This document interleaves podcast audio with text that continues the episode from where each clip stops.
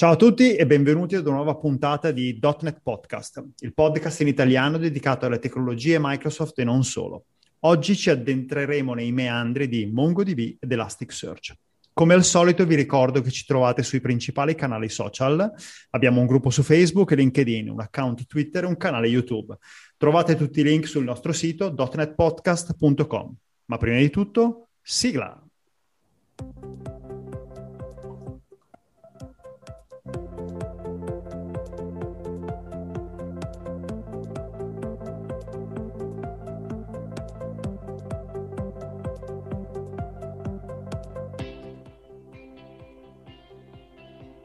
Oggi ho il piacere di avere con me Gianmaria Ricci. Conosco Gianmaria da sempre, non ho memoria di quanto ci siamo incontrati la prima volta. Gianmaria è quello che definirei un jack of all trades. Ha una conoscenza vastissima che spazia su svariate materie. E se proprio volete rischiare, potete intavolare una discussione notturna su JavaScript. Credo che Andrea Cruciani abbia ancora le cicatrici. O una dissertazione sui pixel shader su PlayStation. Insomma, c'è solo da imparare. Benvenuto Gianmaria. Grazie. Partiamo eh, assumendo che ci sia qualcuno che non ti conosca e fai una breve introduzione di te stesso. Ok, brevissima, sono da sempre, penso, stato un geek per quanto riguarda la tecnologia, fin da quando ho avuto il mio primo VIC 20, e quindi da sempre sono appassionato di tutto ciò che ruota attorno al mondo della programmazione, quindi dal silicio perché sono in teoria ingegnere elettronico, anche se se mi date da riparare l'amplificatore e la chitarra vado da un mio amico e me lo faccio riparare da lui, e fino ad arrivare alla gestione progetto, che è un po' quello che ho seguito negli ultimi anni, diciamo. Sono consulente, anche se onestamente negli ultimi anni sono ormai diventato parte di Proximo, una ditta di un caro amico mio, Andrea Balducci, che saluto, eh, con la quale di Andrea Balducci e Jonathan Gigli, perché non, non dimentichiamo anche Jonathan, e saluto e faccio con loro un percorso perché sono due persone che hanno la mia stessa visione di come dovrebbe essere fatto un software, quindi mi ci trovo talmente bene che ormai sto praticamente solo con loro, quindi ormai la consulenza è diciamo una cosa a margine. Ho da sempre lavorato principalmente in ambiente .NET negli ultimi anni. Devo ammettere che ho, ho una profonda stima sia per Andrea che per Jonathan, quindi il, ok, un, una delle cose che so che fate in uh, Proximo è un, prodotto che si chiama Jarvis, che non è ancora diventato visione, ma è ancora Jarvis. e vuoi parlarci velocemente di che cos'è? Perché è il, il, punto di partenza per la chiacchierata di oggi. Sì, allora, velocemente, è un prodotto che è partito quando io ancora non collaboravo con Proximo, come definisce sempre Andrea, un pet project, cioè un progetto, un side project dove eh, loro hanno iniziato a sperimentare appunto MongoDB, Elasticsearch e un'architettura event sourcing. E il pet project è cresciuto e quindi sono stato tirato a bordo io e, e che diciamo allettato dall'idea finalmente di poter lavorare su un prodotto in event sourcing reale è diventato qualcosa più di un pet project, sta in produzione da alcuni clienti, non è ancora definitivamente prodotto, ma lo sta diventando è nato come una gestione di intranet, poi è evoluto in quello che potrebbe essere un documentale per essere ora un proprio velocemente un hub di informazione, quindi alcune informazioni sono nostre, le gestiamo noi, si creano in Jarvis, altre arrivano da fuori e servono un po' per liberare le informazioni dai silo dell'azienda. Ecco, ad esempio dire eh, le informazioni che sono nel silo dei disegnatori meccanici che usano software proprietari e diciamo una struttura proprietaria, se il commerciale vuole le informazioni spesso alza la cornetta e telefona al progettista, noi cerchiamo di fare in modo che tutto confluisca in Jarvis e tutti vadano in Jarvis a vedere le informazioni, diventa un hub di informazioni. Ecco. Chiaro. E da quel che ho capito, fa, Jarvis fa largo uso sia di MongoDB che di Elasticsearch. Ci vuoi raccontare velocemente perché MongoDB, perché Elasticsearch, perché non solo uno dei due? Ok, e, e via discorrendo. Sì, il perché non solo uno dei due è secondo me una cosa importante. Allora, su Elastic penso che ci sia da dire poco, nel senso che al tempo io già lavoravo con Lucine Solar, eh, Elastic era nato da poco, ne parlavamo con Andrea e di fatto è, era e ancora oggi il motore di ricerca, cioè la, uh, il, il, software che meglio ti permette di poter cercare grandi quantitativi di dati, ma soprattutto di fare ricerche full text degne di queste no. Quindi per quello che riguardava Jarvis il concetto era dobbiamo offrire delle funzionalità avanzate di ricerca, cosa c'è? Elastic, cioè alla fine, alla, alla fine c'era praticamente solo quello. Per quanto riguarda il database principale, invece, quello poi che è quello dove noi gestiamo l'event sourcing e tutto ciò che non è ricerca avanzata, eh, la decisione fu di Andrea al tempo, il concetto era possiamo andare sul SQL? Assolutamente sì, perché le librerie che usavamo al tempo e quella che abbiamo adesso interna di, di event sourcing vanno anche su SQL, ma un NoSQL dava al tempo i seguenti vantaggi. Primo, comunque avevamo un eh, type system anche nel DB, ovvero noi andando nel DB, leggendo gli eventi, li leggevamo come JSON, ci potevamo fare delle query sopra, ragionarci, cosa che su un SQL al tempo eh, veniva un blob serializzato in JSON, era comunque più legnoso. E poi comunque Mongo offriva e offre ancora oggi la possibilità anche nella versione free di avere la diciamo, replica set e quindi a costo zero, perché comunque un motore gratuito, e con veramente poco lavoro metti in piedi un replica set di 3, 5, x nodi e questo ti garantisce un'affidabilità maggiore. Io ho un aneddoto, ci siamo connessi da un cliente, eh, abbiamo guardato i log e abbiamo notato che erano un mese e mezzo che una macchina di Mongo era morta era morta per qualche, qualche ragione, nessuno si è accorto di niente. E quindi questo ci ha insegnato, per esempio, a mettere dei log di alert un po' più, diciamo, eh, precisi che ci dice, guarda, va tutto bene, eh, però una delle tre istanze di Mongo è giù. Se va giù anche la, un'altra, vi fermate. Quindi, diciamo, resiliente, resiliente e comunque era un prodotto al tempo promettente perché c'era dietro una società che prometteva tante cose che poi sono arrivate. Quindi questa è stata un po' la decisione. Ci sono state, mm, quali sono state le problematiche che avete dovuto affrontare nel, nell'utilizzo di entrambi? Cioè immagino che tutto sia relativamente semplice quando le cose sono piccole, o quindi quando hai pochi dati o scali poco, ma diventi particolarmente rognoso o legnoso quando le cose diventano complicate o i dati sono tanti, o le prestazioni di cui hai bisogno sono elevate. Ok. Allora, tra i due, diciamo... Uh Elastic è un, è un, qualcosa che ancora mi sorprende, perché noi siamo andati, c'è un cliente che il cui T è veramente favoloso, quindi sono autosufficienti, non ci chiamano praticamente mai, almeno non abbiano proprio problemi applicativi. Loro hanno messo un quantitativo dei dati veramente spaventoso su un'istanza di Elastic che al tempo fu dimensionata per molti meno dati e ancora su centinaia di migliaia di documenti, in cui noi cerchiamo anche nel testo interno dei documenti, ci garantisce 200-300 millisecondi di query. Quindi Elastic, diciamo, scala veramente mostruosamente bene. Va usato con, eh, con sapienza, nel senso Elastic è facile usarlo male, secondo me, se non lo studi prima. Ma se lo studi bene, effettivamente, diciamo, è, è veramente sorprendente quanto riesci a performare senza che tu faccia dei tip and tricks eh, diversi. Per Mongo eh, la situazione può essere sicuramente leggermente diversa, nel senso che io ho visto in altri progetti usare Mongo un po' alla leggera e quando i dati scalano poi comunque si siede, perché Mongo è comunque un DB che come performance, adesso io non, non, non ho dati, eh, ma se dovessi dire tra un MongoDB e un Oracle, io sono sicuro che a parità di hardware mi performa meglio un Oracle. Son, son, ne, ne sono convinto, probabilmente anche il SQL, sicuramente anche il SQL Server. Però noi usiamo Mongo in una maniera molto particolare. Primo perché siamo una, è, è un'architettura fortemente in event sourcing e quindi noi tutto ciò che è la modifica del nostro dominio avviene su una sorta di append only, quindi diciamo è abbastanza difficile dire certo. che l'append only non ci performa bene in, in scrittura. Eh, in lettura, eh, avendo sempre un sistema in event sourcing, noi siamo in grado di dire se l'utente vuole una particolare visione di dati che diventa molto complessa, i dati sono molto grandi e quindi iniziamo a vedere che le performance iniziano a essere abbastanza basse, possiamo sempre dire creiamo una nuova projection, una nuova visione, col costo di ripartire dall'origine degli eventi e di rileggere tutto, siamo in grado di creare una nuova visione dei dati in cui molti di quelli che sono i problemi di un database tradizionale li risolviamo, ovvero invece di fare join tra sette tabelle, le facciamo probabilmente prima. Questo lo potremmo fare comunque, eh, a, a onore del vero, anche con un SQL Server. Tanto è vero che, devo dire la verità, ci è balenata l'idea di dire eh, la parte di event sourcing, la parte di scrittura, Mongo tutta la vita, la parte di lettura, perché no, anche un uh, SQL Server, un, un server normale.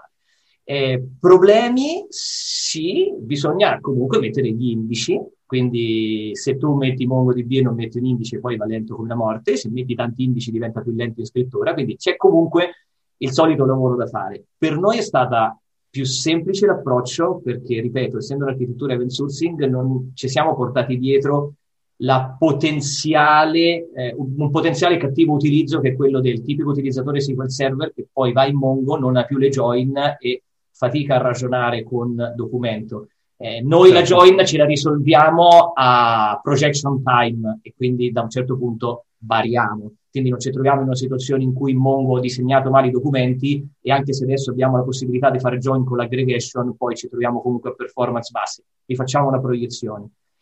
Problemi? Una volta il consiglio è, è, è, non andate, ma lo dice anche Mongo, non andate mai, mai, mai in produzione senza un replica set di tre nodi. Ma mai significa mai, mai. perché mi è capitato una volta solo, ma è capitato che un problema sul disco della macchina corrompesse il DB e a quel punto il DB è morto e non c'è stato più modo di recuperarlo.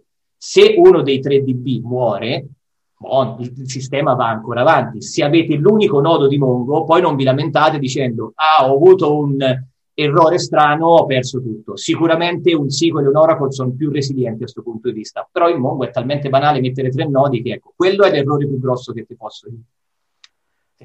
Certo, certo, chiarissimo, chiarissimo. Il, um, allora, faccio una breve divagazione velocissima per chiunque non sapesse che cos'è event sourcing, così, sì, perché sì. abbiamo iniziato a parlare di event sourcing ma non abbiamo definito che cos'è. Event sourcing è fondamentalmente un sistema di persistenza. Quindi l'idea di fondo è che l'applicazione eh, o il sistema in generale, invece di persistere lo stato corrente e basta, quello che tipicamente facciamo in una tabella, ok? Quindi immaginiamoci una, una, grafica clienti, nome e cognome del cliente, partita IVA e indirizzo, invece di persistere quello, persistiamo una serie di eventi che sono i, le variazioni di stato che sono state apportate alla grafica clienti. E ripercorrendo le variazioni di stato dall'inizio possiamo risalire alla situazione corrente. Ovviamente non ha molto senso ripercorrere sempre le variazioni di stato e quindi c'è il concetto di projection e quindi quella di dire persistiamo anche svariate viste di, uh, del, dell'anagrafica clienti in base a come le utilizziamo che sono lo stato corrente. Quindi quello che succede all'interno dell'applicazione è che ogni volta che c'è una variazione dello stato viene aggiunto un nuovo evento e le projection vengono aggiornate. Eh, du- due domande in questo senso. Eh, la prima è relativa, hai detto giustamente che ehm, una delle problematiche di Mongo è che ovviamente se non metto indici è lento come la famiglia lettura perché ovviamente presumo faccia una, una sorta di full table scan esattamente come qualsiasi altro DB ma se metto gli indici ovviamente diventa lento di lettura perché se ricordo bene ehm, gli indici sono sincroni giusto? cioè è un po' come SQL con qualsiasi database relazionale, gli indici sono, quindi è fully consistent l'indice quando scrivo, giusto? Sì, sì, questo è importante. La differenza, questa è la differenza grossa da Elastic. In Elastic io scrivo un dato, lo leggo un millisecondo dopo e non c'è sicuramente. È perché è un motore di ricerca, è pensato per metterci tanti dati e poi, poi li ricerchi. C'è modalità di forzare anche in Elastic, di dire io ti ho scritto un secondo, un millisecondo dopo, l'istruzione dopo, ti dico persisti e poi rileggo dopo e lo dovrei leggere, però è, è, è, uno scopo diverso. Mongo invece scrivo e dopo aver scritto leggo sicuramente quel dato, quindi è stato scritto, gli indici sono stati aggiornati, sono stati verificati gli indici univoci ad esempio, perché posso mettere un indice univoco, quindi non voglio dire ho scritto e questa è un'altra, questa mi lancia un'altra cosa perché in passato Mongo aveva nei driver un acknowledge level eh, particolarmente basso, vi spiego come funziona velocemente. Mongo quando voi andate a scrivere è molto diverso da un SQL normale in cui voi assumete che quando SQL vi dice ok è ok. Mongo vi permette di capire e di decidere voi cosa è ok.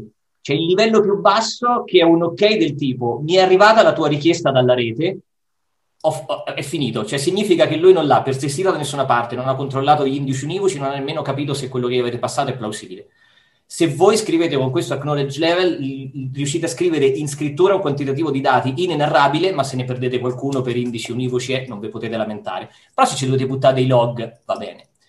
Poi c'è l'acknowledge level normale, che è quello che dice, ok, io l'ho preso, l'ho verificato, ho verificato gli indici univoci, l'ho scritto in memoria, quindi se tu me lo chiedi io ce l'ho ancora in memoria, è tutto consistente, ma se la macchina esplode, io purtroppo questo dato lo perdo perché ce l'avevo in memoria c'è la possibilità di dire aspetto che tu l'abbia, abbia fatto un flash sul disco, sono, sono fatti, eh, c'è un log file sul disco, insomma non andiamo in dettaglio, ma comunque è sul disco, per cui se la macchina, se il processo si riavvia, i dati sono sul disco, ma siccome noi sappiamo che in produzione ci andiamo con un replica set, la maniera più tipica di scrivere sul replica set è chiedere che il dato sia in n mezzi nodi più uno, cioè nella metà più uno dei nodi.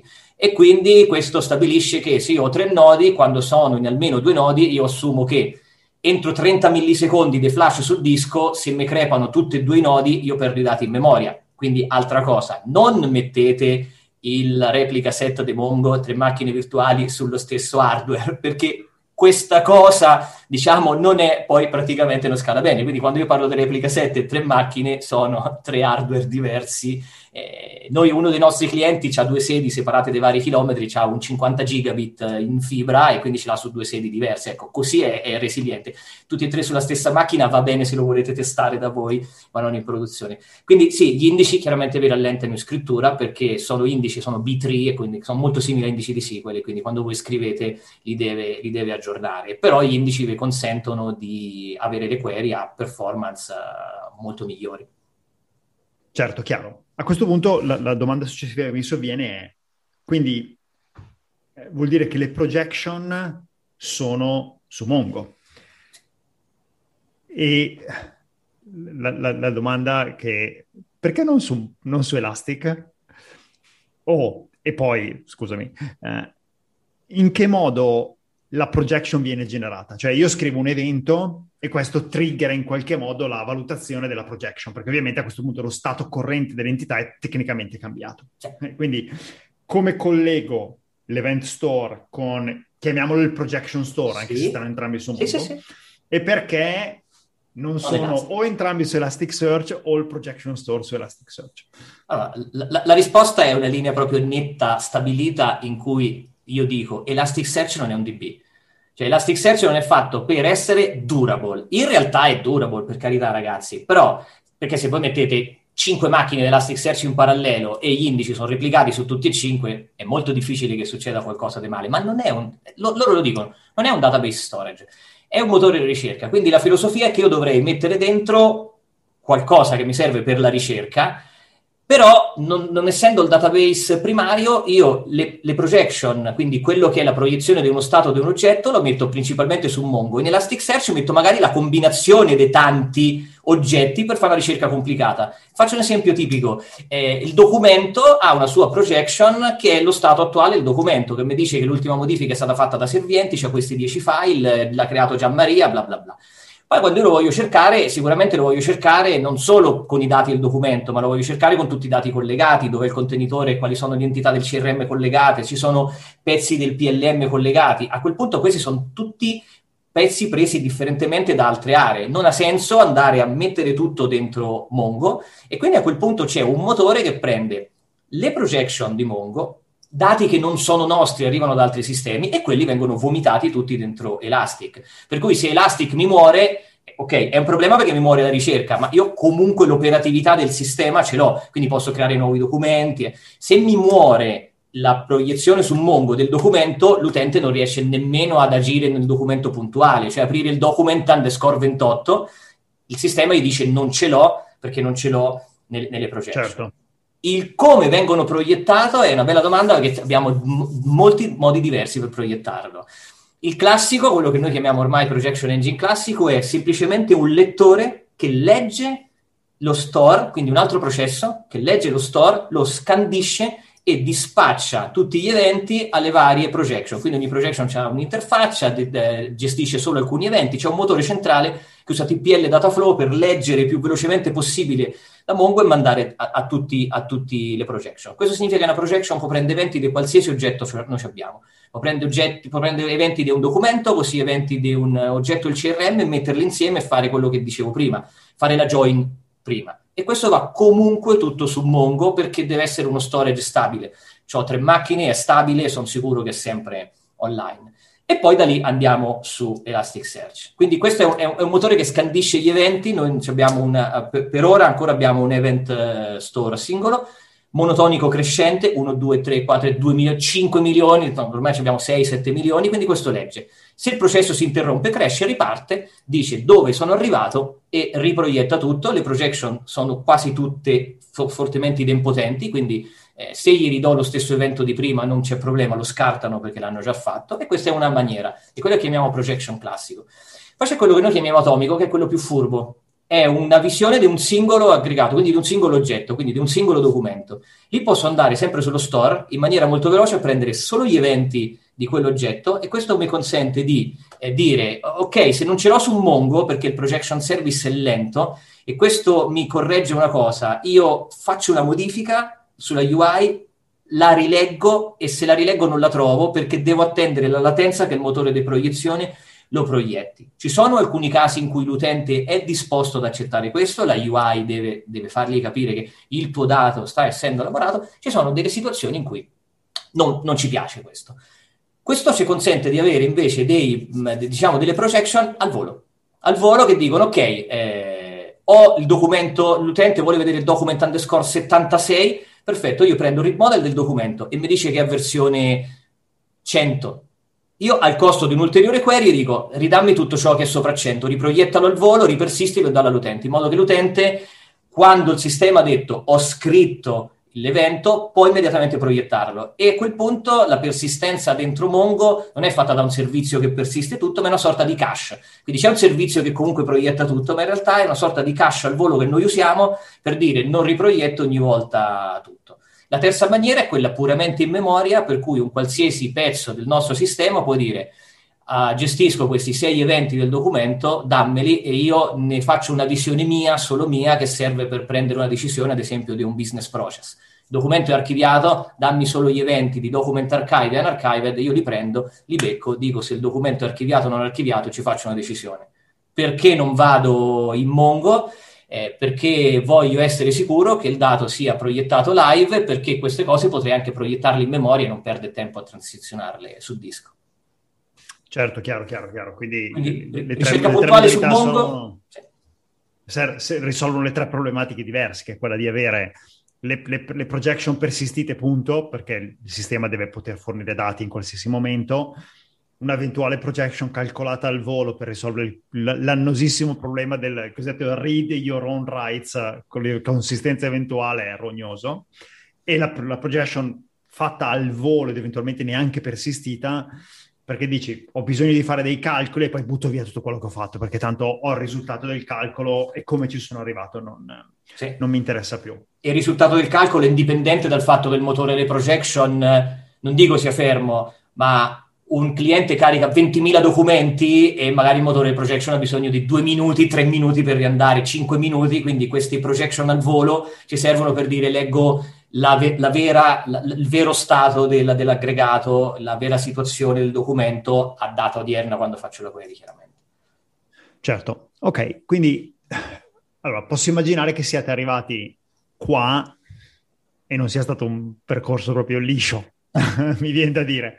Ci, ci, sono aneddoti o cose che, sì. da, che, che, vale la pena raccontare di cose che avete imparato? Sì eh, sì, sì. Allora, eh, te lo dico subito uno perché chi non ha mai comunque piegato un sistema in produzione, adesso, quindi parlo di un bug mio per non parlare dei bug di altri, è derivato dal fatto che implementi troppo velocemente una cosa che il cliente ti dice dai fammi al volo questa cosa, eh. faccio una cosa su un caricamento, su un caricamento dati e, e, e, il concetto non sto a spiegare il dettaglio, comunque c'è un automatismo che il cliente dice abiliteremo su alcune cartelle per alcune poi il cliente l'abilita per tutto il documentale, quindi per 450.000 documenti. C'è un bug nella routine che ho scritto io, in, in, in realtà poco innocuo, ma che si intercettato fa sì che una persona carica mille documenti da una parte e una routine che rinomina contenitori va in loop e quindi continua a generare comandi nel sistema, talmente tanti comandi nel sistema che è tutto lento. Perché? Perché i comandi vanno in MSMQ, i comandi in MSMQ devono essere scodati, questi comandi generano a catena altri problemi e quindi il risultato è che il sistema del cliente quasi si ferma, si arriva, spegniamo il servizio e le projection impiegano tempo per riandare. Quindi cosa, cosa ci siamo portati? Primo, che questi sistemi sono molto belli, ma se tu in un momento gli dai talmente tanti comandi, eventi da generare, devi essere disposto al fatto che la latenza delle projection sia elevata o elevatissima. Questa è la ragione per cui abbiamo iniziato a creare da quella volta quegli altri mod- modi di, di projection. Dire se il projection service è lento, pazienza. E Poi ci siamo accorti che, eh, no, perché noi probabilmente usiamo MSMQ, ne avevamo già parlato un'altra volta, non per come dovrebbe essere usato MSMQ, ci siamo accorti che una coda in MSMQ è difficile da gestire quando un errore di qualcosa ci si mette 100.000 eventi, cioè 100.000 comandi e tu ne vuoi togliere alcuni e gestire, quindi priorità quindi quello di dire le, i comandi dovrebbero avere una priorità diversa. Il comando che dà un utente deve avere sempre una priorità maggiore rispetto a un comando che dà un automatismo che va in un'altra coda, che lo scodiamo, ma lo scodiamo dopo che c'è eh, un'altra cosa. Quindi eh, priorità su quello fa, su quello che fa l'utente e sicuramente far test di carico anche prima perché quando un cliente ha improvvisamente caricato più di 100.000 documenti mancava qualche indice che abbiamo dovuto mettere al volo però il cliente ha detto guarda abbiamo un po' di rallentamenti dateci uno sguardo. In cui Mongo è eccezionale perché ha comunque tutti i suoi strumenti eh, interni di tracing che ci hanno detto subito quali erano le query lente e noi abbiamo messo subito gli indici. Però in un sistema di questo tipo il saturare la coda dei comandi con qualcosa di autogenerato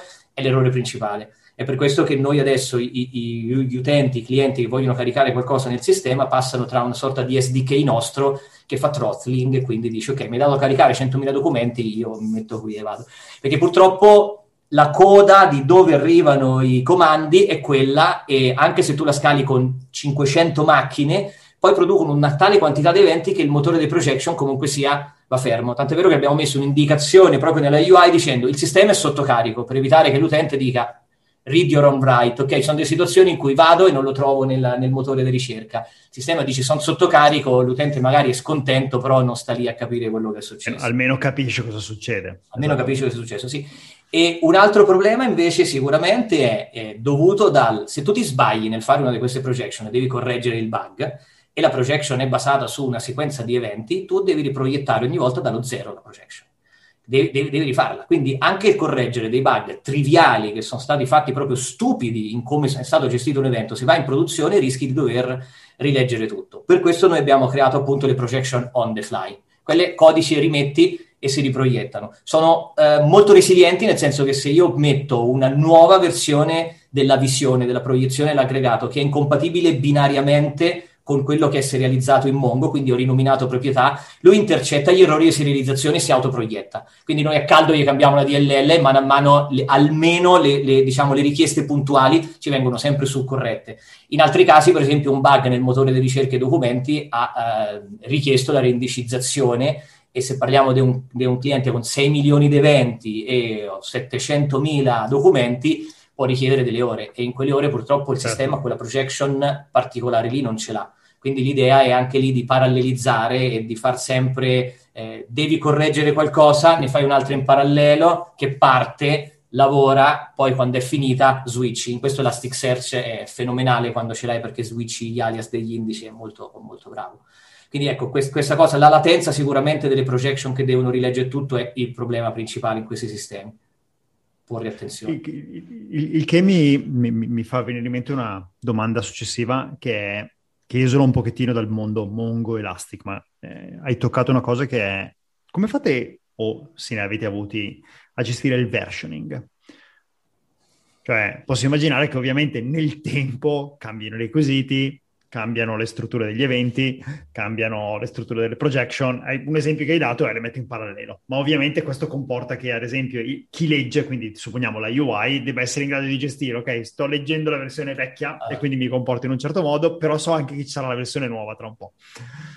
Allora, stiamo andando verso questa direzione. Oggi abbiamo, poi stavo lavorando proprio sulla parte, abbiamo una, un concetto di upcasting di eventi, cioè se io ho un evento che è group created, te ne parlo proprio di uno particolare, che ha delle proprietà, poi ci accorgiamo che cambia completamente la gestione dei gruppi, per cui group created, cioè l'evento che ci dice che è creato un gruppo, ha tutte altre proprietà, noi possiamo o creare un group created 2, group created new, però questo è tra virgolette brutto perché poi ci portiamo del debito tecnico. Quindi in passato abbiamo fatto, fino a un certo punto abbiamo fatto la cosa sporca.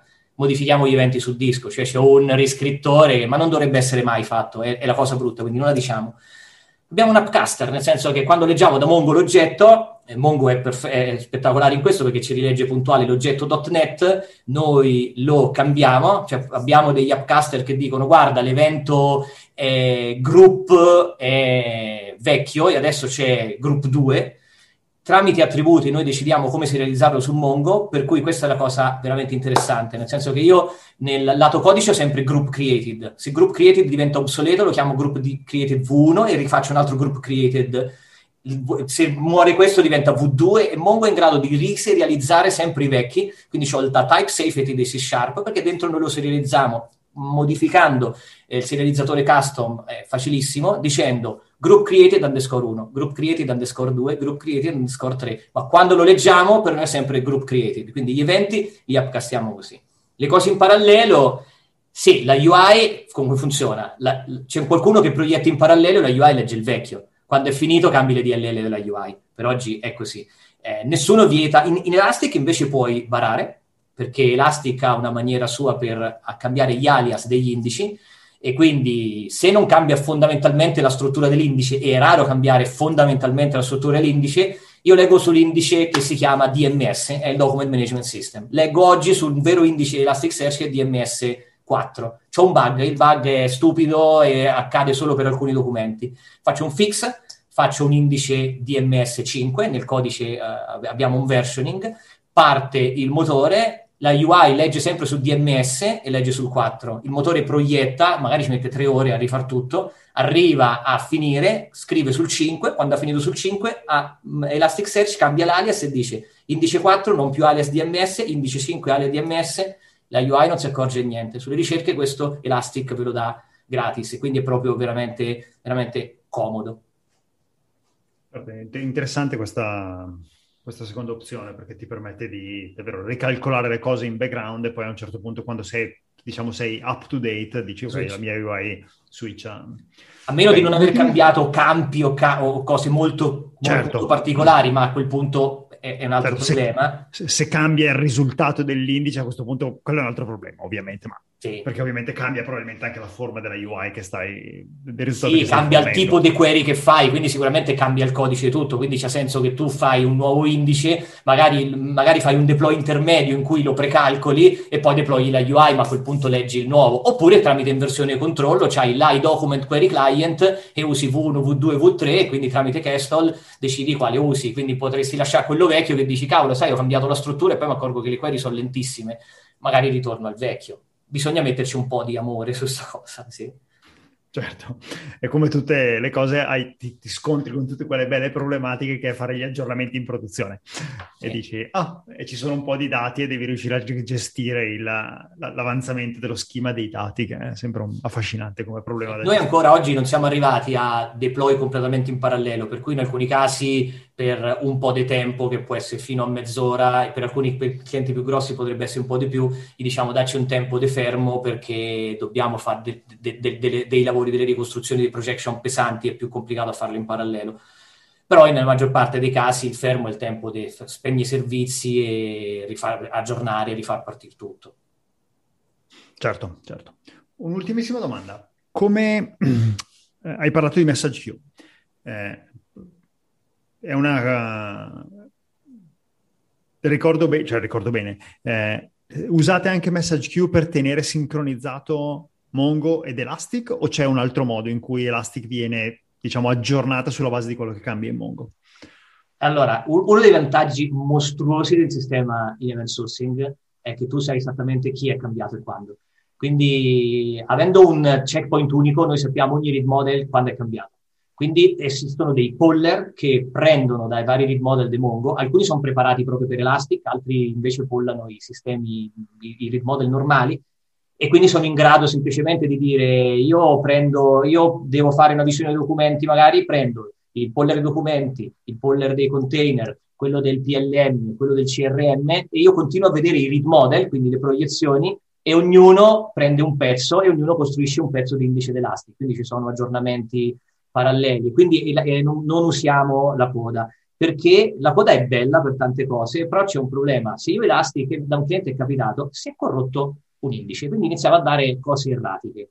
E che cosa abbiamo fatto? Eh, ok, va bene, abbiamo droppato l'indice, riazzerato il poller, il poller è ripartito e non ci abbiamo di mezzo il NSMQ, perché comunque sia il poller eh, in alcuni casi è una cosa sequenziale e soprattutto perché il poller ama essere massivo. Quando inseriamo in Elasticsearch si ama essere massivi, inserire a blocchi, quindi c'è molto più senso che ci sia qualcosa che prepara, noi, noi siamo pesantemente TPL Dataflow, prepara, butta un sacco di cose in memoria, quando arrivano in pacchetti di 1000-2000 documenti o a seconda dei size, lui fa degli update a blocchi e facendo questa cosa siamo andati da indicizzazioni singoli, che potrebbe essere quella dell'MSMQ, in cui modifica, modifica, modifica, a avere, ne so, eh, 40-50 documenti eh, secondo massimo di, di, di, di, aggiornamento su Elastic, arrivare a 1200 perché li passiamo impacchettati e, e, e precostruiti in memoria. Quindi no, la, la, coda è oggi usata per i comandi degli utenti e per i comandi che vanno verso il process manager, che comunque sia sempre il process manager. Cioè c'è qualcuno che dice